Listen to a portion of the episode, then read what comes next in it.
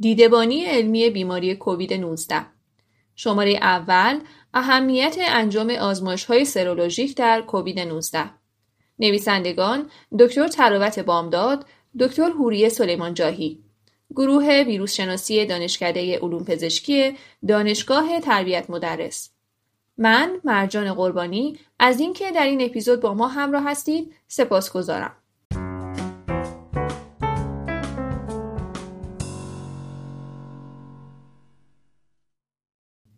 کووید 19 یا به بیان آمیانه تر کرونا عضو جدید و ناماشنای زندگی این روزها کووید 19 عضوی از خانواده بزرگ کرونا ویروس هاست که از پاتوژن های مهم انسان و حیوان محسوب میشه. بیماری ناشی از این کرونا ویروس جدید به سرعت در دنیا گسترش پیدا کرده که نتیجه اون همه گیر شدن بیماری در سطح جهانی بود. این خانواده ویروسی علاقه زیادی به لانه‌گزینی و مستقر شدن در ریه ها داره و تقریبا در اکثر موارد اولین ارگان درگیر در این بیماری ها ریه ها هستند. ریه ها متعاقب آلودگی با این ویروس دچار تخریب میشن نفوذپذیری های ریه افزایش پیدا می‌کنه و باعث نشت مایعات از مویرگ ها به فضاهای تنفسی آلوئول ها یا کیسه های تنفسی میشه در نتیجه آلوئول ها که محلی برای تبادل اکسیژن و مسئول اکسیژن رسانی به خون هستند دچار مشکل شده سطح اکسیژن خون کاهش پیدا کرده و فرد مبتلا با تنگی نفس و سرفه های مداوم مواجه میشه علیرغم تفاوتهایی که بیماری های تنفسی در ایجاد علائم ظاهری دارند علائم بیماری کرونا ویروسی کووید 19 با ویروس های تنفسی دیگه تا حدودی مشابهت داره. بنابراین تشخیص بیماری بر اساس علائم دشواره و تنها با بررسی آزمایشگاهی میشه وجود عفونت رو به طور قطعی تایید کرد. در حال حاضر برای تشخیص ویروس دو روش مورد استفاده قرار می‌گیره. یکی از این روش ها جمعآوری نمونه ها برای آزمایش از مجاری تنفسی فوقانی به وسیله سواب بینی حلقی و دهانی حلقیه و در صورت امکان نمونهگیری از دستگاه تنفسی تحتانی یعنی نمونه خلط یا آسپیراسیون تراش است. در این روش ژنوم ویروس با واکنش زنجیره‌ای پلیمراز یا RT-PCR تکثیر و تشخیص داده میشه. اما روش دیگه بررسی زایات ریوی به روش CT اسکنه باید به این نکته توجه کرد که آزمایش منفی RT-PCR بر روی های دهانی حلقی با وجود یافته های سیتی نشان دهنده نومونی ویروسی هم در برخی از بیماران گزارش شده. در تشخیص بسیاری از بیماری های عفونی آنتیبادی ها جایگاه ویژه‌ای دارند. آنتیبادی ها که به اونها ایمونوگلوبولین هم گفته میشه پروتئین های محافظتی هستند که توسط گلبول های سفید تخصصی به نام لنفوسیت های B یا سلول های B در پاسخ به وجود یک ماده خارجی به نام آنتیژن تولید میشن. و برای از بین بردن آنتیژن ها اونها را به صورت اختصاصی شناخته و به اونها متصل میشن که پس از این اتصال سلول های بالغ B به نام سلول های پلاسما میلیون ها آنتیبادی رو وارد سیستم گردش خون و سیستم لنفاوی می‌کنن. این آنتیبادی های در گردش به آنتیژن های اختصاصی حمله می‌کنن و اونها رو خونسا می‌کنن. سلول های B و آنتیبادی ها در کنار هم یکی از مهمترین کارکردهای ایمنی بدن رو تشکیل میدن. پنج دسته مختلف آنتیبادی وجود داره.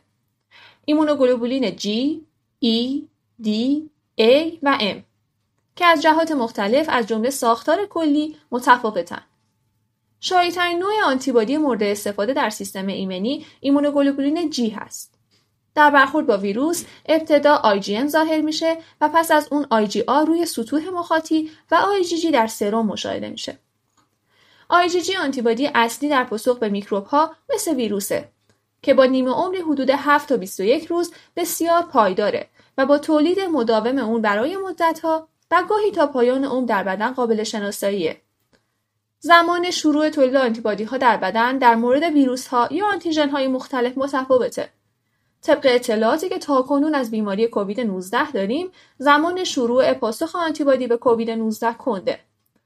اگرچه داده ها در این مرحله هنوز محدود هستند، به نظر می‌رسه که پاسخ اولیه آنتیبادی IgM تا 9 روز پس از عفونت اولیه و پاسخ آنتیبادی IgG تا روز 11 به اوج خودش نمی‌رسه. البته گزارشی هم از شروع تولید IgM در روزهای اولیه و به اوج رسیدن اون طی پنج روز وجود داره. پاسخ IgG دست کم تا ماهها و شاید سالها در بدن قابل شناساییه و می‌تونه به عنوان معیاری برای سابقه ابتلا به بیماری به کار بره. در حال حاضر آزمایش های تشخیصی این ویروس مبتنی بر تشخیص آرنا و حضور ماده ژنتیکی ویروسه. این آزمایش ها قادرن فقط عفونت فعال رو در مدت زمان خاصی در طول عفونت نشون بدن.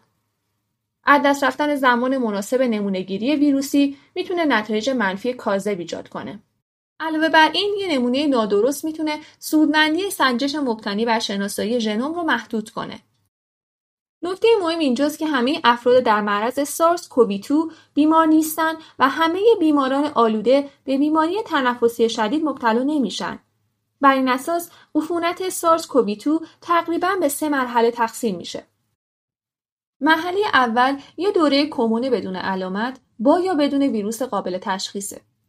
مرحله دوم دوره با علامتهای خفیف با حضور ویروس که شاید در اونها بیماری اونقدر خفیف باشه که فرد اون رو به عنوان سرماخوردگی یا حساسیت بی اهمیت تلقی کنه. مرحله سوم مرحله با علائم تنفسی شدید با بار ویروسی بالاست. کلیه افراد آلوده این سه مرحله رو طی نمی‌کنن و ممکنه عفونت تا مرحله یک یا دو پیشروی کنه ولی در بدن تمامی اونها آنتیبادی تولید میشه.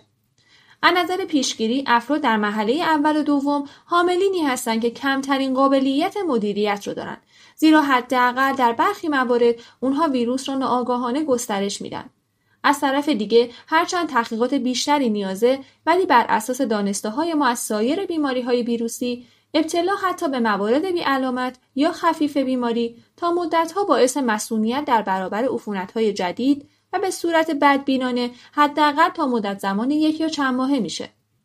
در مورد کووید 19 هم اگر اینطور باشه این افراد می‌تونن انتشار در حال رشد ویروس رو کند کنن.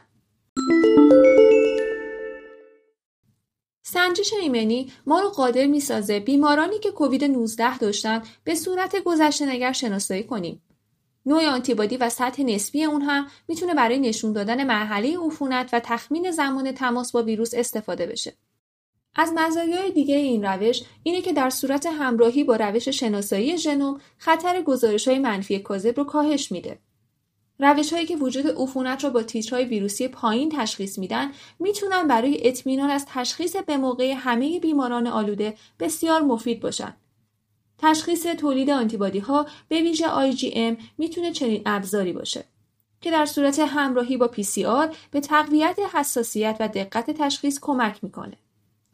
علاوه بر این برای تصمیم گیری صحیح در مورد بهداشت عمومی در سراسر جهان از تخمین میزان انتقال، تعداد موارد مثبت و میزان تلفات استفاده میشه. با این حال با توجه به اینکه در 20 درصد موارد کووید 19 بدون علامت تخمین زده میشه، مدل سازی دقیق این ارقام بسیار دشواره. در سطح جمعیتی به این معنیه که هنوز اندازه و دامنه واقعی بیماری مشخص نشده. با انجام نمونه برداری تصادفی آنتیبادی از عموم مردم نهادهای بهداشت عمومی می‌تونن سطح واقعی در معرض قرار گرفتن و در نتیجه مسئولیت جمعیت رو بهتر تخمین بزنند. برای کووید 19 این معیار یک تغییر دهنده بازیه چون میزان واقعی قدرت انتقال و نسبت اون به تلفات می‌تونه برای پیشبینی شدت و ادامه همهگیری برای تصمیم های آینده بسیار مفید باشه. در شرایط حاضر هزینه اقتصادی دولتها برای ایجاد و دوام قرنطینه بسیار زیاده. همچنین خستگی و بحران مالی در بین افراد فعال جامعه که عادت به انزوا ندارن رو نباید دست کم گرفت. خطر بحران شدید اقتصادی و مالی به همراه پیامدهای جدی اجتماعی ایجاب می‌کنه تا کسانی که مسئول هستند و به اصطلاح به طور طبیعی واکسینه شدن و در زنجیره انتقال ویروس قرار نمی‌گیرن رو شناسایی کرده و به اونها اجازه انجام فعالیت های روزمره داده بشه. البته این افراد باید از نزدیک مورد نظارت قرار بگیرن تا اطمینان حاصل بشه که مسئولیت اونها تا چه حد ادامه داره. از اونجا که افراد بدون علامت با آزمایش سرولوژی مثبت ممکنه هنوز حامل ویروس باشن و دیگران رو آلوده کنن نیازی که از طریق آزمایش RT-PCR هم تایید بشن فقط کسانی با تست سرولوژی مثبت و آزمایش آر منفی مجاز به بازگشت به محل کار هستند. چنین روی کردی در کشورهای از جمله آلمان و انگلستان پیشنهاد شده و در ایران نیز طرحهای جهت تولید کیتهای مربوطه و بررسی ایمنی افراد جامعه ارائه شده. در حال حاضر محدودیت های فنی و لوجستیکی مانع از قربالگری گسترده با استفاده از این آزمون های معتبر میشه. با توسعه روش های سنجش آنتیبادی میشه در ابتدا با بررسی وضعیت و جنبه های ایمنی در افراد جامعه و سپس با اولویت بندی قربالگری افراد در مشاغل حساس چرخه تولید رو در کشور هرچند به صورت محدود به کار انداخت. تا اپیزود بعد سلامت و پایدار باشید.